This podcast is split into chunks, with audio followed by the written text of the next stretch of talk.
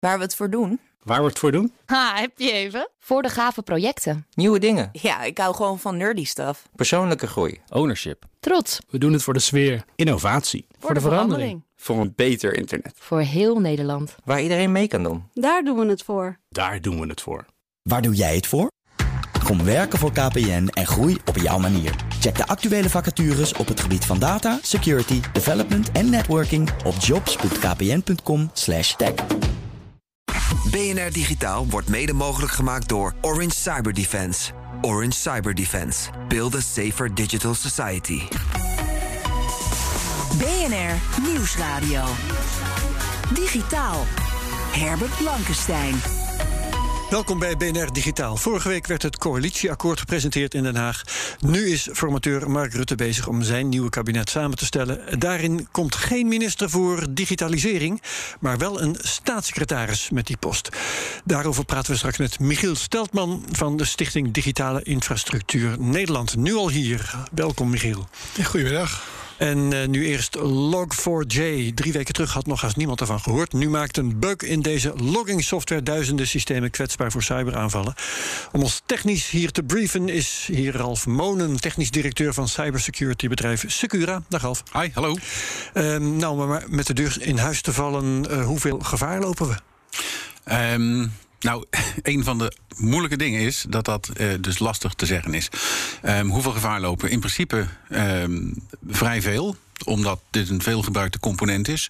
He, dus even voor de duidelijkheid: Log4j is de software die uh, in veel componenten wordt gebruikt om te loggen. Nou, dat kan van alles zijn.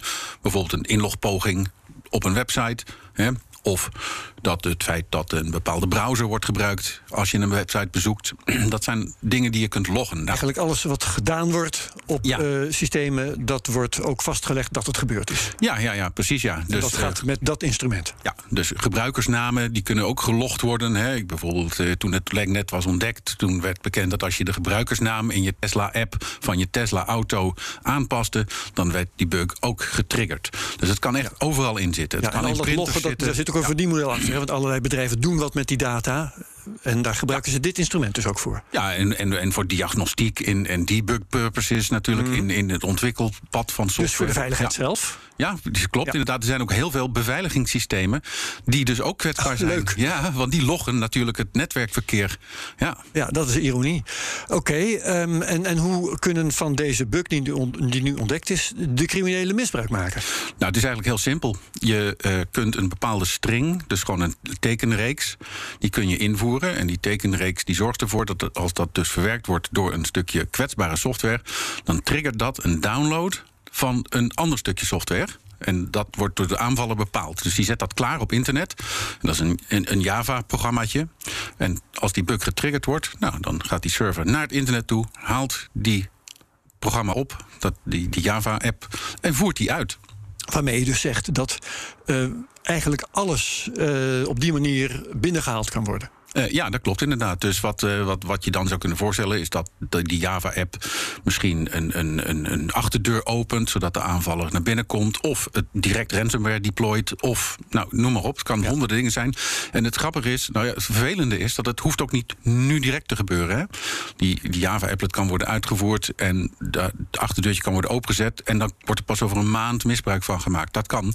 En wat ook kan, is dat die kwetsbare software pas over een maand wordt aangeroepen. Moet je bijvoorbeeld voorstellen hè, dat iemand bijvoorbeeld uh, kwartaalcijfers aan het uh, uh, verwerken is en pas aan het eind van het kwartaal worden die, wordt die data ingelezen in een stukje kwetsbare software. Maar die string is er weken geleden al ingezet en wordt dan pas getriggerd. Dus er zit ook nog een tijdfactor in die heel vervelend is om, om te kunnen bepalen. Kun je ja. meten op een of andere manier of criminelen nu bezig zijn dit te uh, exploiteren? Ja, je kunt zeker uh, inderdaad wat wij noemen indicators of compromise kun je detecteren. Hè. Dus als je het netwerkverkeer monitort, dan kun je heel goed zien dat iemand probeert om die kwetsbaarheid uit te buiten. Neem aan dat jullie dat aan het doen zijn. Ehm, wij zitten niet zozeer in de monitoring, maar uh, ja, onze klanten die, die, die doen dat. Ja, Mhm. ja die, die monitoren dat. En er zijn natuurlijk ook providers die dat doen. Ja, en, en weet jij ook, want ik neem, neem aan dat je dan toch eh, communiceert met dat Mhm. soort mensen, eh, of dat op grote schaal aan het gebeuren is nu? Ja, kijk, wat, wat mooi is. Of kun je zeggen, eh, we weten zeker dat het gebeurt, namelijk omdat het kan? Nee, nee, we weten zeker dat het gebeurt. Maar wat, wat mooi is, is dat eh, eh, vrijwel direct nadat dit bekend werd, he- heeft het NCSC, heeft zeg maar Nationaal alle Cybersecurity Center, Center. ja, Ja. klopt, ja, van Nederland, die, eh, die heeft eh, zeg maar eh, alle hens aan dek geroepen. En die heeft vorige week alle cyberbeveiligers van Nederland bij elkaar geroepen en een soort van ja, een platform gebouwd waarin dit soort informatie gedeeld wordt. Dus ehm, hoe je kunt detecteren welke producten allemaal kwetsbaar zijn, welke tools er bestaan om zelf te testen of je kwetsbaar bent. En ja, dat staat nu allemaal in Ja. een publieke repository, in een publiek platform. Ja, kan Een- iedereen een, bij. Een soort archief van alles wat kwetsbaar is. Ja, Als ik het, eh, de verhalen goed begrijp, kun je beter een archief maken van wat niet kwetsbaar is. Waar, nee, ja, nou, Makkelijker. nee, nee, laat ik het zo stellen. Er is, dit archief, daar staat ook in welke bekend is dat die niet kwetsbaar zijn. Dus, Toch wel, ja. Ja, ja, ja, ja, ja. Dus er staat een hele lijst met eh, producten en leveranciers. is waarschijnlijk korter dan de lijst van de eh, ja, onderdelen die wel Ja, in, kwetsbaar in- zijn. inmiddels staat er ook bij van eh, is gepatcht, dus update nu deze software. Kan dus, dus ja, ja, ja. Ja, ja. Ehm, Michiel Steltman, bij de Stichting Digitale Infrastructuur Nederland willen jullie het bewustzijn hiervoor vergroten. Ja, Wat ben je dat aan het doen? Ja. nou, even wat de- niet specifiek DNL, maar wat we eh, met DNL en een aantal andere partners, waaronder MB, Connected, Connected Trust, eh, DIVD, hè, van eh, be- bekende hackerscollectief, zeg maar, eh, noem, het, eh, een partij wat vulnerabilities eh, opspoort, zijn we gaan samenwerken. En we hadden jarenlang natuurlijk de frustratie, we hebben het hier in de uitzending ook een paar keer besproken, dat het NCSC alleen maar informatie kon delen over dit soort dingen met eh, kritieke infrastructuur en de overheid zelf. En daarbuiten stond iedereen eigenlijk met lege handen. En vorig jaar hebben we hard gewerkt aan het intensiveren van die samenwerking. Dus hebben we enorme stappen in gemaakt vorig jaar. En toevallig hebben we dan, ehm, nou ja, toevallig, eh, toeval bestaat niet misschien, ik weet het niet, maar ehm, eh, besloten om een clearinghouse te maken in de private sector, die dan ehm, eh, zeg maar die functie voor het NCSC kan uitspreiden over het hele brede bedrijfsleven. En dan kom je bij providers, IT-partijen terecht, security-partijen die handelingsperspectief hebben in mooie overheidstermen, Ja. die iets kunnen en die weten wat die kwetsbaarheid is. Nou, dat hebben we 8 december is dat gelanceerd, dat clearinghouse. En eh, nou ja, 10 december hadden we dit probleem. Ja, dus die hadden een supervliegende start. En het kwam fantastisch uit, want op deze manier konden we heel snel snel heel veel informatie bij alle providers in Nederland krijgen.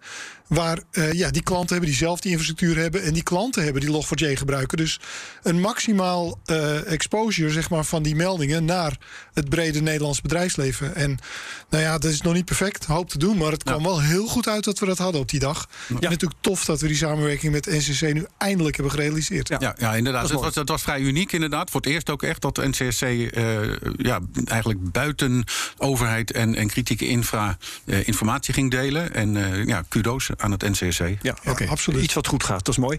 Ehm, is het intussen ehm, met eh, de Log4j-kwetsbaarheid al misgegaan? Is er, he- hebben er al hacks plaatsgevonden? Eh, eh, ja, er is, er is bekend geworden dat het Belgische ministerie van Defensie daarmee eh, gehackt is. Ehm, de meeste bedrijven die houden dat voor de rest onder de pet. Die gaan daar natuurlijk niet mee te koop lopen. Ehm, wij weten dat het gebeurt. Hè, maar maar ja, het, ja, dat wordt niet gepubliceerd. Nee. Ja, nee. En, en wat eh, gebeurt er dan? Worden er data gestolen? Worden er data veranderd? Eh, wordt er ransomware geïnstalleerd? Ja, eh, er zijn inderdaad ransomware-actoren die deze aanval nu ge- gebruiken om hun ransomware inderdaad bij bedrijven in te zetten. Ja, klopt. Ehm, wat je ook kunt voorstellen is dat ze dus een achterdeur openzetten om op later tijdstip weer binnen te komen.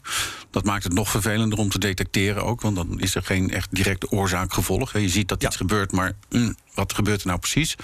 En dus je kan het wel detecteren op het moment dat het gebeurt, maar als je een paar dagen later komt, dan zou je dus een digitaal sporenonderzoek moeten gaan doen op zo'n server om erachter te komen of het wel of niet is misbruikt. En dat is heel lastig. Dat kost heel veel tijd. Ja. Ehm, waarom, eh, waar- waarom is er zo groot... Je noemde zelf net ook, eh, het was alle hens aan dek. Mhm. Ehm, waarom is er zo groot alarm geslagen? Eh, gaat er nu een golf aanvallen komen? Is dat inderdaad de verwachting? Ja, het is wel de verwachting dat er een golf ransomware aanvallen aankomt. En, en, en waarom Speciaal is het... ransomware, omdat dat, Nou ja, dat is het makkelijkste verdienmodel. verdienmo- Ja, dat is ja, het ja, ja. makkelijkste verdienmodel. En, en bovendien, deze kwetsbaarheid is zo ongelooflijk makkelijk te misbruiken. Echt, iedere kleuter kan het. ja. Het is echt heel erg. ja. Ja, um, maar de, per, per onmiddellijk. Um, Um, nou, dat is moeilijk te voorspellen natuurlijk. Ik heb geen okay. glazen bol. Um, de eerste signalen zijn daar. Dus uh, ransomware actors kennende wachten ze tot de kerst. Want uh, dan heeft het lekker veel impact. Hè? En dan zit iedereen uh, voor het kerstdiner thuis en dan maakt het extra veel impact. Ja, het is heel evil, maar zo zijn ze. Dat is de verwachting. Ja. ja. En je okay. moet je ook voorstellen, heel simpel. Hè? Er zijn uh, bijvoorbeeld een, zo'n zo, zo hackersgroep die vindt 10.000 kwetsbare servers. Die, die, gaan dat verhandelen. Dat noemen we initial access brokers. Ja. Dus die weten alleen, oh, dat lek kan uitgebuit worden. Ga ik niet doen, maar ik verkoop die toegang aan de volgende. En die gaat weer kijken. Eens even kijken wat voor bedrijf. Hoeveel geld hebben die? Wat valt daar te halen? Is dat een bedrijf met diepe zakken? Ja, nou, ja, en dan gaan ze TCT. He, want die uh, criminelen hebben ook niet onbeperkte tijd. Die smeren dat netjes uit. Die gaan in januari eens wat doen. En in februari. Die hebben dan een potje ja, met dus potentiële toegang. Een soort, een soort ja. supply chain. Supply chain voor, uh, voor ransomware. En, en, en, er zijn een aantal groepen die hebben zich gespecialiseerd dan. Hè, in, bijvoorbeeld wij pakken uh, alleen ziekenhuizen. Want daar, daar heb je veel impact en veel kans dat ze betalen. En andere ransomware groepen die hebben gezegd van... nou, dat, dat vinden wij weer te evil. Daar doen wij niet aan mee. Dat dus, zijn moreel hoogstaande nou, ransomware criminelen. Belachelijk. Oké, nou ja. Maar ja, het, is, het is wel zo. Ja, um, het bewuste stukje software waar nu dat lek in zit, is mm. gemaakt uh, door Apache. Eigenlijk door een kleine uh, groep vrijwilligers. Dit is open source. Ja. Um, schort daar iets aan? Moeten we gaan kijken naar dat model van het maken van open source software en het gebruik daarvan in de commercie? Nou, Laat ik ten eerste zeggen dat het niet zoveel te maken heeft met of het open source is of niet. Nee. Het heeft te maken met dat het dus inderdaad gemaakt is door vrijwilligers op onbetaalde basis. Ja, nou, maar dat is vaak, uh, komt vaak dat met elkaar is, over. Ja, ja, ja, precies. Ja. Maar het heeft dus op zich niks te maken met of het open source is. Niet per se, nee. nee. Um, Daarnaast, um, dit gebeurt natuurlijk wel vaker. Hè. We hebben bijvoorbeeld een andere softwarecomponent die heel veel gebruikt wordt voor uh, uh, versleutelde verbindingen, OpenSSL. Ja. En dat is tijdenlang ook uh, ja, gebouwd geweest door uh, bendes vrijwilligers... die daar helemaal niet voor vergoed werden. En nou, daar, daarvan hebben we gezegd van nou, dat is niet zo goed. Dus ze hebben daar een soort van stichting omheen gebouwd. Uh, in, uh, en, en, in Nederland wordt daar ook aan uh, zeg maar, subsidies aan gegeven. Zodat die ontwikkelaars tenminste betaald worden. Ja. En moet je dat model dan transplanteren ja. op het Log4j-fenomeen? Ja, maar dan wordt de vraag niet? natuurlijk, ja, dat kan zeker. Ja. Maar de vraag wordt van, ja, wat voor andere software is er nog meer die daarvoor in aanmerking komt? Want het is natuurlijk maar één component. Er zijn heel veel van dit soort componenten die door open source ontwikkelaars worden bijgehouden. En waarvan we eigenlijk helemaal niet weten of die kwalitatief wel of niet secure zijn. Dat weten we niet. En, en dan kan je wel zeggen van het is open source, dus je kunt het gaan bekijken en je kunt het onderzoeken en je kunt kwetsbaarheden gaan zoeken. Nee, maar het gaat maar meer om gebeurt het niet. Nee, maar het gaat meer om het uh, helpen uh, betalen van de mensen die dat, ja, dat, dat, dat is een stap. Maar de Ja. tweede stap is natuurlijk dat de software die dan gemaakt wordt... ook moet worden geaudit, moet Oh ja. worden bekeken... en er moet dan gekeken worden of daar kwetsbaarheden in zitten. En die stap is nog Ja. helemaal niet gemaakt. Mag ik een voorspelling wagen voor 2022? Ja, Want doe maar dat eens. is heel kort. Dat is precies dit onderwerp dat ik merk eh, uit allerlei discussies. Kijk maar op Twitter en noem het maar op en zo. En in de, dat de aandacht voor de kwaliteits- en veiligheidsaspecten van open source volgend jaar echt gewoon de aandacht van reguleerders en Dus politici legt, krijgen. jij legt Absoluut. wel het verband met open source. Ja, ja, zeker. Niet dat open source slecht is, maar dat Ja. Eh, het, het ongereguleerde karakter en de, de, de garanties en de zekerheid die je van software moet hebben, dat wordt een thema. Dat wordt Ja, een dat onderwerp. Maar dan, maar dan sluit ik daarbij ook aan dat de vendoren, hè, dus de commerciële partijen, hè, de, de, die software verkopen, dat je daar ook best wel wat verantwoordelijkheid mag neerleggen. En, maar dat en- loopt al. Die programma's eh, Secure Software, maar goed, een andere Ja. uitzending denk ik. Maar daar, zijn, daar is al Maar ze redelijk zijn wat nog niet aandacht liable, voor. hè? Ze zijn nog niet liable. Nee, nog dus niet. Je kunt, ze niet, je kunt ze niet aansprakelijk houden nog voor softwarelekken. En dat zie je dus bijvoorbeeld bij die SolarWinds hack van, eh, eh, van afgelopen zomer. Ook van 2021. Ja, ja, ja, precies. Ja, ja, er zijn veel, erg veel incidenten geweest dit jaar. Ja. Maar daar zou je van denken: van, nou ja, kun je dan zo'n vendor niet daarvoor aansprakelijk stellen? En hoe zit het dan verder in de supply chain? Als die weer een component gebruiken van iemand anders, eh, kun je die niet aansprakelijk stellen? Dus daar, moet wat, kort. daar moet wat over. Ja, ehm, er zijn nu allerlei patches eh, alweer uitgebracht. Ja. Eh, Mhm. Is de kwestie nu opgelost of is het gevaar eh, nog altijd aanwezig? Nou, de- deze kwestie lijkt opgelost als je dus geüpdate bent de nieuwste versie. Um, gebruik je nog oudere versies, dan zit zelfs in de versie 1 zitten ook kwetsbaarheden. Niet deze, maar wel andere. Um, en, maar je weet vaak niet wat je moet ja. op de. Want uh, eerder vertelde je, er zijn zelfs printers mogelijk waar dit in zit. Ja, die en, gebruiken ook Java, dus ja, daar zit ook logstof dus je, in. Je weet soms niet eens wat je moet gaan repareren. Nee, nee, dat klopt inderdaad. En dat blijft voorlopig zo. Ja, en uh, daarnaast gaan natuurlijk veel mensen gaan nu kijken naar die software. Dus uh, ik verwacht dat er nog wel nieuwe bugs in ontdekt worden. Oké, okay, dus het blijft een, uh, een spannend uh, veld, om het maar zo te zeggen. Ja, ja, het houdt je van de straat. En ik denk dat uh, mijn baan voorlopig wel verzekerd is, ja. Goed, nou, dat is in elk geval goed nieuws. Dankjewel voor dit moment, Ralf Monen van Secura. Maar blijf er wel bij, want we gaan het ja, volgende zeker. onderwerp ook met jou bespreken. Herbert Blankenstein. Het nieuwe kabinet wordt nog geformeerd. Eén ding weten we al zeker: er komt een staatssecretaris voor digitalisering. Het wordt geen minister, maar wel een bewindspersoon die deze post uh, te doen krijgt. Het wordt wel een dubbele portefeuille, want uh, het wordt gecombineerd met koninkrijksrelaties. Wat moeten we daar nu weer van denken? Gaan we vragen aan Michiel Steltman. U hoorde hem al van de Stichting Digitale Infrastructuur Nederland. Um, ja, uh, eerst even een staatssecretaris voor digitalisering. Laten we dat even apart zetten. Is dat nou een mijlpaal in de Nederlandse politiek? nee, is het niet. Nee, nee? nee het is het niet. Waarom is het dat niet?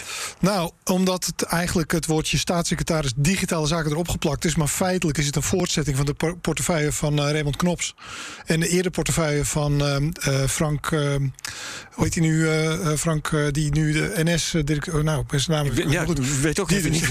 Sorry, maar. Sorry, ik had het net nog paraat. Goed, Raymond Knops. Ja. Um, in de loop van dit gesprek komt het wel weer boven. Ja, kom, precies. De, die, die dat al hadden binnen Binnenlandse Zaken. Ja. was digitalisering, of digitale zaken, was niet specifiek benoemd. Dat hoorde bij de portefeuille van de staatssecretaris die de overheids-ICT deed en de ICT van het hele Rijk. He, de standaarden, Rijk-CIO, dat viel er allemaal onder.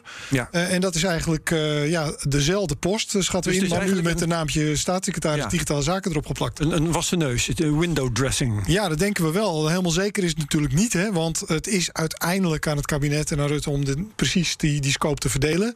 Ja. Uh, want, um, maar het idee was wel, als je nou dat fenomeen digitalisering apart zet en je, dan kun je daar iemand opzetten met verstand van zaken. Ja. Uh, dat zou nu natuurlijk ook kunnen. Hij moet alleen die koninkrijksrelaties erbij kunnen doen. Of uh, zij. Nee. Ja, want dat was het idee. In, twee van de, in ieder geval twee van de verkiezingsprogramma's, D66 en ChristenUnie, was uh, de roep om zo'n bewindspersoon. Omdat heel veel andere landen dat al hebben. Denemarken, die hebben met verschillende scope. Maar het idee was, je hebt een, een bewindspersoon nodig met een voorzittersrol. Dus geen staatssecretaris, maar een minister. En dat was nodig, omdat je veel van die dossiers over een heleboel departementen heen gaan. Neem bijvoorbeeld encryptie. Ja? Je wil, nou ja, goed. Ja, nou ja, goed. Uh, ja, je hebt encryptie en uh, van alles en nog wat. Uh, maar um, het is een aparte bewindspersoon. Waarom zou het een minister moeten zijn? Maakt dat zoveel verschil? Ja, want uh, je, je, moet wel iemand hebben aan de kabinetstafel natuurlijk, hè, die in de, in de ministerraad zit. En daar zit de staatssecretaris niet. En zo'n minister die kan. Uh, met een aantal collega's zo'n dossier uh, rapporteren. Kan aanspreekpunt zijn voor de Kamer. He, een dossier waar binnenlandse zaken, bijvoorbeeld in, toch even encryptie. Uh, veiligheidsdienst zit erbij. Er zitten burgerrechten bij. Ja. Er zitten economische belangen bij. Er zit de nationale veiligheid bij. Dat gaat over vier departementen. Misschien buitenlandse zaken. Wie is daar de woordvoerder? Dus het idee was altijd één bewindspersoon. Die heeft over dat soort dossiers regie. Heeft het overzicht. Weet wat er binnen departementen gebeurt. En kan als voorzitter van een onderraad of Ehm, kan, kan zeg maar met een aantal ja. van zijn collega's daar regie op voeren en regie op nemen. Dat is wat iedereen eigenlijk wilde in de sector en dan twee van de partijen. Maar uh, ja, dat heeft dus blijkbaar toch niet, uh, niet gehaald. Nee. Um is er nog iets positiefs te melden over het feit dat we een staatssecretaris voor digitale zaken krijgen, of helemaal niet eigenlijk, wat jou betreft?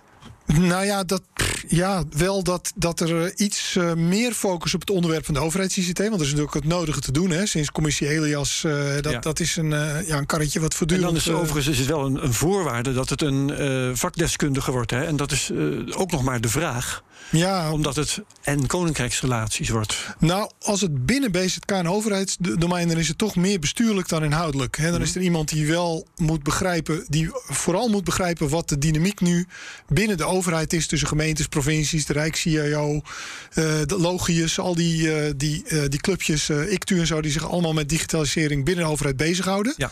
Maar dat is meer een bestuurlijke dan een inhoudelijke kwestie. Alhoewel ik wel vind, ja, voor de overheids-ICT, nooit heeft iemand een degelijke root cause analysis gegaan waarom die projecten nou fout gaan. En ik zou er wel voor pleiten voor een staatssecretaris. Niet de commissie Elias dan? Ja, weet je wel. Nou ja, goed.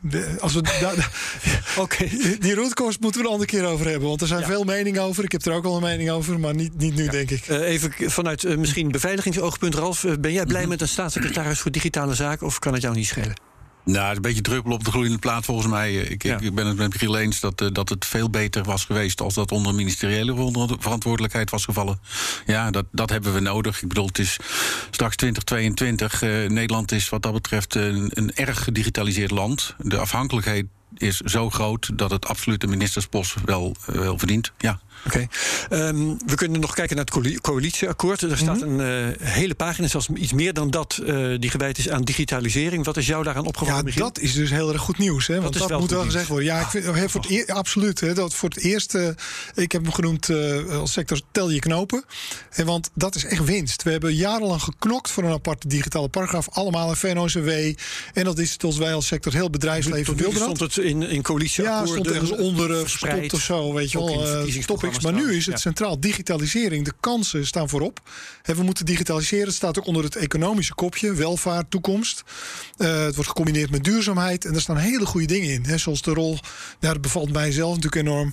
Eindelijk erkenning voor Nederland als datahub. Hè, dus het beleid komt voor de mainport. Integraal beleid op brede infra. Niet alleen maar 5G, maar ook datacenters worden ingenoemd. Hè. Hoe hangt het allemaal samen? C-kabels. Ja. Uh, samenwerking, dus die NCC-kwestie. staat er klip en klaar in. Ja, er komt ook dit modus operandi is. Daar, daar, komt ook een nieuwe wet die het mandaat van het NCSC vergroot. Ja, dat, dat dus liep al. Is, uh, maar, ja. maar, ook de, de samenwerkingsvorm. Het feit dat het multi-stakeholder is. Ja. Hè, dat wetenschap, bedrijfsleven, overheid dit samen moeten doen. Staat klip en klaar in echt winst.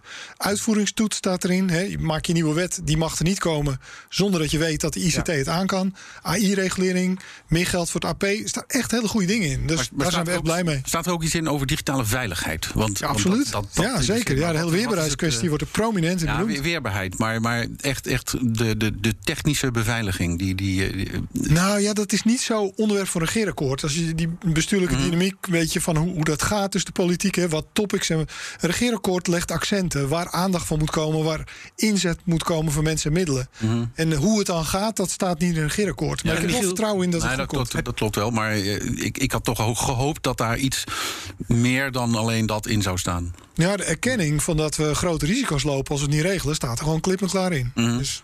ja. um, het feit dat het in, de regeerakkoord, in het regeerakkoord staat is al leuk. Maar heb je er ook vertrouwen in dat zulke dingen dan dat er ook echt aan gewerkt wordt? Want dat uh, schiet er ook wel eens bij in. Nou ja, het is nu een kwestie nog steeds van aparte departementen die hun eigen accenten met hun, vanuit hun eigen perspectief met zo'n dossier aan, aan het werk gaan. Ja. En het is dan aan ja, ambtelijke top om die samenwerking op te zoeken. En aan typen zoals wij in de sector die uh, daar zich mee bemoeien. Oké. Okay. Maar geen minister die het af kan dwingen. Ja. Um, nou noemde jij, als, om een concreet voorbeeld te pakken, je noemde datacenters. Daar is toevallig veel over te doen. Het, het datacenter ja. van Meta in de buurt van Zeewolde, de Eerste Kamer, die uh, gooit nu weer de kont tegen de krip. Um, zijn dat dingen die we nodig hebben uh, vanuit jouw standpunt? Nou, absoluut. We hebben, uh, of we datacenters nodig hebben op regie. Er wordt gezegd, het levert Nederlandse bedrijven weinig omzet op. Het levert Nederlandse werknemers weinig banen op. Dus wat ja. levert het eigenlijk op? Palliser vond ik briljant. Hè? Die zei uh, van, nou is het maar goed ook dat het weinig banen oplevert. Want we hebben toch een enorme tekort op de arbeidsmarkt. dus nee, nee, maar de vraag aan jou, wat hebben we eraan? Nou, het, ik geef twee cases. Odense en Lulea. Twee, uh, omdat het om Facebook Meta gaat. Daar zijn enorme campus uh, in uh, Denemarken. Denemarken en Lulea in Zweden. Daar zijn enorme campussen ontstaan door het feit dat Facebook daar kwam. Allemaal activiteiten ermee. Logisch, want allerlei partijen die uh, zaken doen met Facebook op een of andere manier, hun data gebruiken of, of dicht op dat netwerk willen zitten. Ja, dat trekt data gravity wordt dat genoemd. Dat trekt dat aan. Dus je moet die mainport effecten, die spin-off effecten. Je kunt ook niet zeggen van ja, drie containers in de haven, wat doet dat nou? Nee, je moet kijken wat er tien jaar later staat. En als je die dynamiek begrijpt, hè, hoe dat werkt, dan zie je dat het wel degelijk een economische factor is. En ik vind het nogal voorbarig om meteen uh, NIMBY-stroom uh, en, uh, en, en, we kunnen geen spruitjes verbouwen. En hoe moet dat nou? En dat kost wel stroom. Terwijl je niet weet als overheid wat de economische upside is. Ja. Dat je dat niet hebt. En dat ontbreekt. Daar hebben we jarenlang. Heeft Zeewolde zijn huid niet te goedkoop verkocht? Nee, want ik begrijp uh, van. Uh, ik krijg natuurlijk het nodige van mee van die discussie. dat Zeewolde echt grondig zijn huiswerk heeft gedaan. Die mensen hebben zich er echt goed in verdiept. En dat zelfs uh, GroenLinks zei. Nou, per saldo is het misschien toch verstandig om het te doen. Dat vind ik heel veelzeggend. En op, op landelijke afstand heeft iedereen natuurlijk een mening. Het lijkt corona wel. Hè, maar Eh, maar, maar hier heeft die gemeente wel degelijk zijn huiswerk gedaan. En laat ze dan met rust. Neem dat besluit en ga ervoor. Hè? En, Nou ja, dan is er weer iemand die denkt: eh, we willen misschien toch liever een distributiecentrum of zo. Tot slot, niet. Maar goed. Die, die, eh, terug naar de staatssecretaris voor Digitale Zaken. Namen, wie moet het worden? Of wie zijn kandidaten wat jou betreft? Nou, ik heb in NRC, ik kan wel, nou, even- ik heb in NRC eh, zo'n lijstje gezien. Ik gok persoonlijk dat het Frank Weerwind wordt. Frank Weerwind. Ja. En niet Kees Verhoeven? Nee. Nee, waarom? Ja, Kees is weg. Waar- waarom die is vertrokken. Ja, vertrokken, hallo. Die kan toch teruggeroepen worden? Ja, nou, nee. Ga er maar vanuit dat het Kees niet wordt. En waarom Frank Weerwind? Ehm, nou, die heeft in het verleden voor Plasterk al iets gedaan met veiligheid en digitaal. eh, Taskforce BID. Was hij nou bij betrokken? Bij het eh, awareness van veiligheid binnen het overheidsdomein. Oké. In Almere heeft hij digitaal altijd eh, op, een hoog, op een hoog vlak gezet. Ook in zijn Nog ambtelijke... vrouwelijke kandidaten? Ehm, ja. Marietje Schaken heb ik gehoord. ja, ik vraag me af of Marietje daarvoor terugkomt. Hè? Want die Ja, weet ik zit post in Amerika. Dus die zou natuurlijk ook heel Gaat, eh, gaat goed eerst kunnen erom wie geschikte kandidaten zijn. Ik denk wel een D66-post wordt. Dat gok ik wel dat dat... eh, maar ja, verder geen idee. Jij een eh, gooi doen, Ralf? Nou, eh, nee, eerlijk gezegd Nee, niet. Nee, nee, nee. niet. Ik, eh, ik woon in Almere, dus als het Frank wordt, dan eh, steun ik dat van harte. Ja, ehm, Oké.